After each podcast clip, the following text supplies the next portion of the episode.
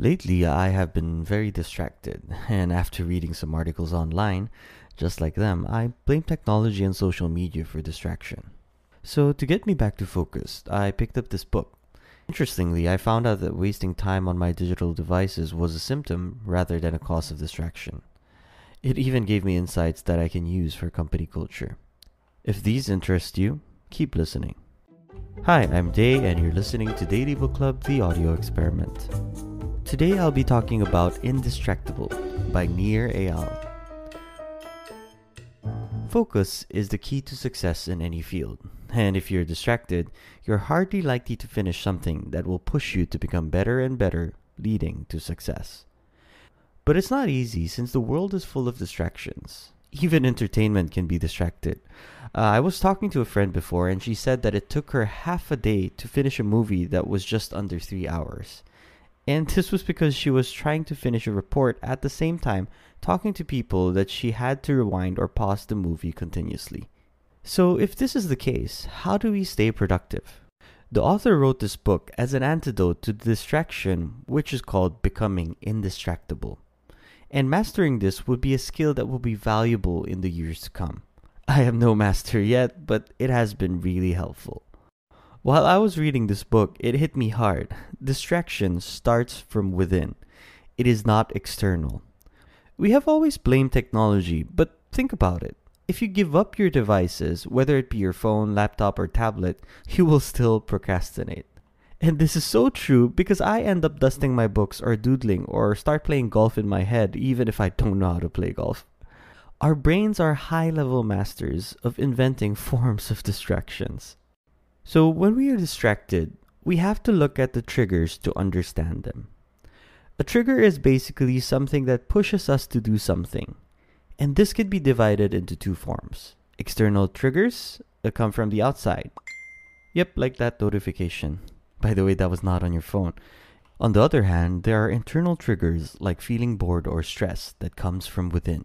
Interestingly, triggers are not just distractions. It can lead us to traction too. These are things that push us to pursue our goals and ambitions. Of course, distractions are the opposite, dragging us away from those goals and ambition. So, traction and distraction. This is the reason why we can't only blame technology for distractions, since we mentioned that traction and distraction come from internal sources. And to be really blunt, distraction is about escaping something uncomfortable, such as not speaking to your coworker about an issue, finishing a report, or planning what you have to do for the week. Here is the hard truth. We blame or keep blaming technology for our inability to get things done and continuously avoid looking at the underlying problem. This was a punch in the gut for me. But if the distraction is about escaping discomfort, shouldn't we just do things that are comfortable to us? The bad news is that humans, because of evolution, are hardwired for discomfort. Well, it helped our ancestors survive. And because we are hardwired for it, it is just human to see things in a negative light, remember our painful experiences, and quickly get bored of things. The good news, on the other hand, is that understanding that humans are like this, we can use it to push us to traction. Imagine this you're sitting down working, and suddenly you feel bored after a few lines of emails. Before you know it, 30 minutes have passed, and you were just scrolling to Instagram or TikTok. I'm sure it's not hard to imagine since it happens to most of us every day. So, how do we beat these internal triggers? One way that was mentioned in the book is to record them. Next time you feel yourself getting sucked into distraction, write down what you're feeling and what triggered it.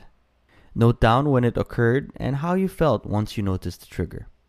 By doing this regularly, you will soon be able to identify triggers, and when you are mindful of them, you will be able to let go of them. The psychologist Jonathan Bricker suggests a simple visualization technique.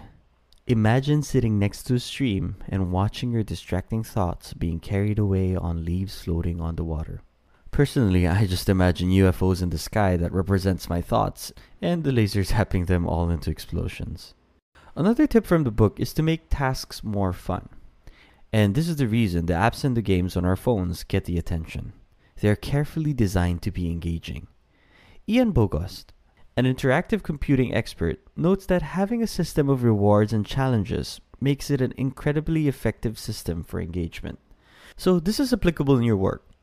You can create the challenge of doing a task in record time while still keeping the highest standards. You can even think of serving customers in a new way.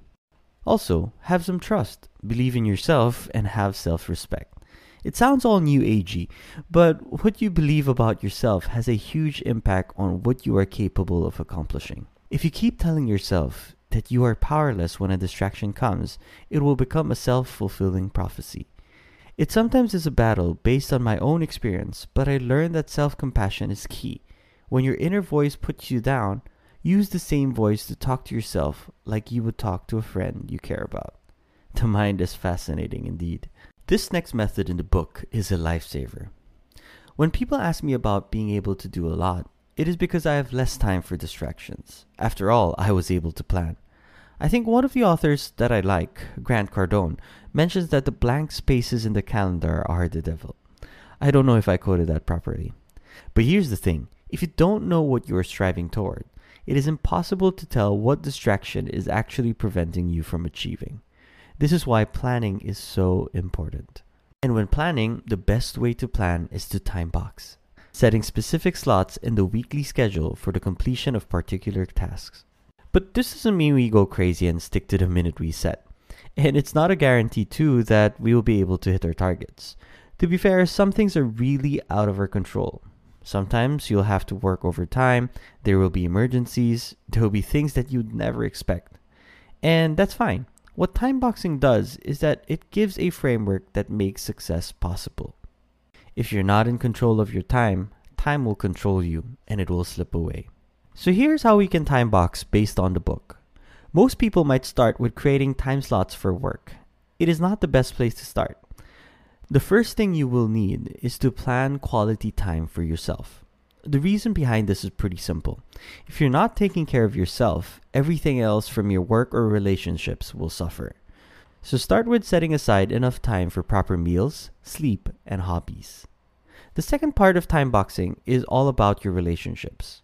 Relationships are important because it is what centers you. So take time to give time to the people that you love rather than giving them what is left over. And only when the two are done, then you try placing time for work.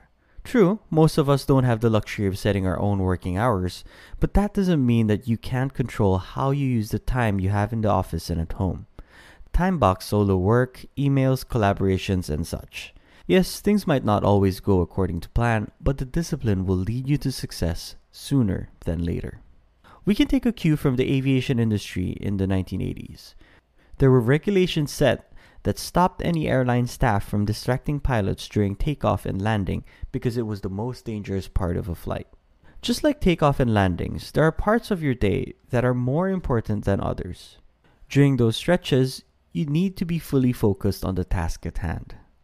You can use visual cues that make your current status visible to the people around you, especially when you're working from home. The author's wife's solution is that she uses a colored card on the desk or a special hat. Personally, I didn't have the luxury to do this, so I just woke up earlier to get myself time without distractions. If you're a leader in an organization, which my data tells me that my podcast listeners are, or are on the way to becoming a leader, you do have the power to cut down distractions.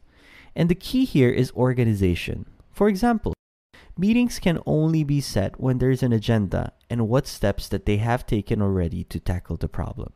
This makes people more prepared and intentional when it comes to scheduling meetings. We've talked about personal distractions, but let us look at structural distractions. These are dysfunctional work cultures. Straight to the point, if your company is ineffectively organized and run, your attempt to become indistractable will be compromised. A common symptom to look out for is free time getting eaten up by work, such as work overlapping with lunchtime. Especially in the age of smartphones and having connectivity everywhere, companies expect their workers to be on call and answer around the clock. And for some, if you resist, you can get fired. And we can't really blame technology for this, but it is a culture in which time is badly managed. In the long run, workers will be overburdened and will find distractions to compensate. So, what can be done, especially if you are a leader that wants to genuinely make a change? The suggestion here is to create a platform for employees to voice their concerns safely. Safely is the keyword. If they feel like they will get punished for expressing their opinions, they will keep quiet. And when they express their concerns, objectively see if these concerns should actually be addressed. Or if it's difficult to reply verbally, you can assign meanings to emojis as a reply, such as the eye emoji signaling that the concern is being looked at, a hug emoji signifying the management is going to work on it and is sorry about it. Of course, all these won't mean anything if there's no follow through. Leaders have a special duty to cultivate a sense of safety by leading by example. They should create a learning culture where people take calculated risks because they are not scared of failing or getting reprimanded. But then again, even before we do all these things, let's take a step back to try being indistractable ourselves. As mentioned, technology isn't really responsible for our distractions. It is on us to dig deeper and understand the psychology behind why we do get distracted. And once we understand and become mindful of the triggers, we can counteract them. A quick actionable can be every time you have the urge to be distracted, or you catch yourself reaching out for your phone, stop and postpone the distraction by 10 minutes. Think that you can reward yourself with the distraction after the 10 minutes. Most of the time, you won't even notice that the 10 minutes have passed, and you will realize that you were able to finish what you were supposed to do. And this technique I really use a lot. I just used it a few minutes ago when I was making this summary. So cheers to being indistractable. Let's all work on it. And that was a summary of Indistractable by Nir Eyal. Feel free to share this with your friends or colleagues, and together let us all be indistractable. By the way, I am always open to book suggestions, so keep them coming. Feel free to tag me or message me on Instagram at daily or on Twitter at Daily dailyhabit. And as always, thanks for listening. This is Day, and you just listened to the Daily Book Club, the audio experiment.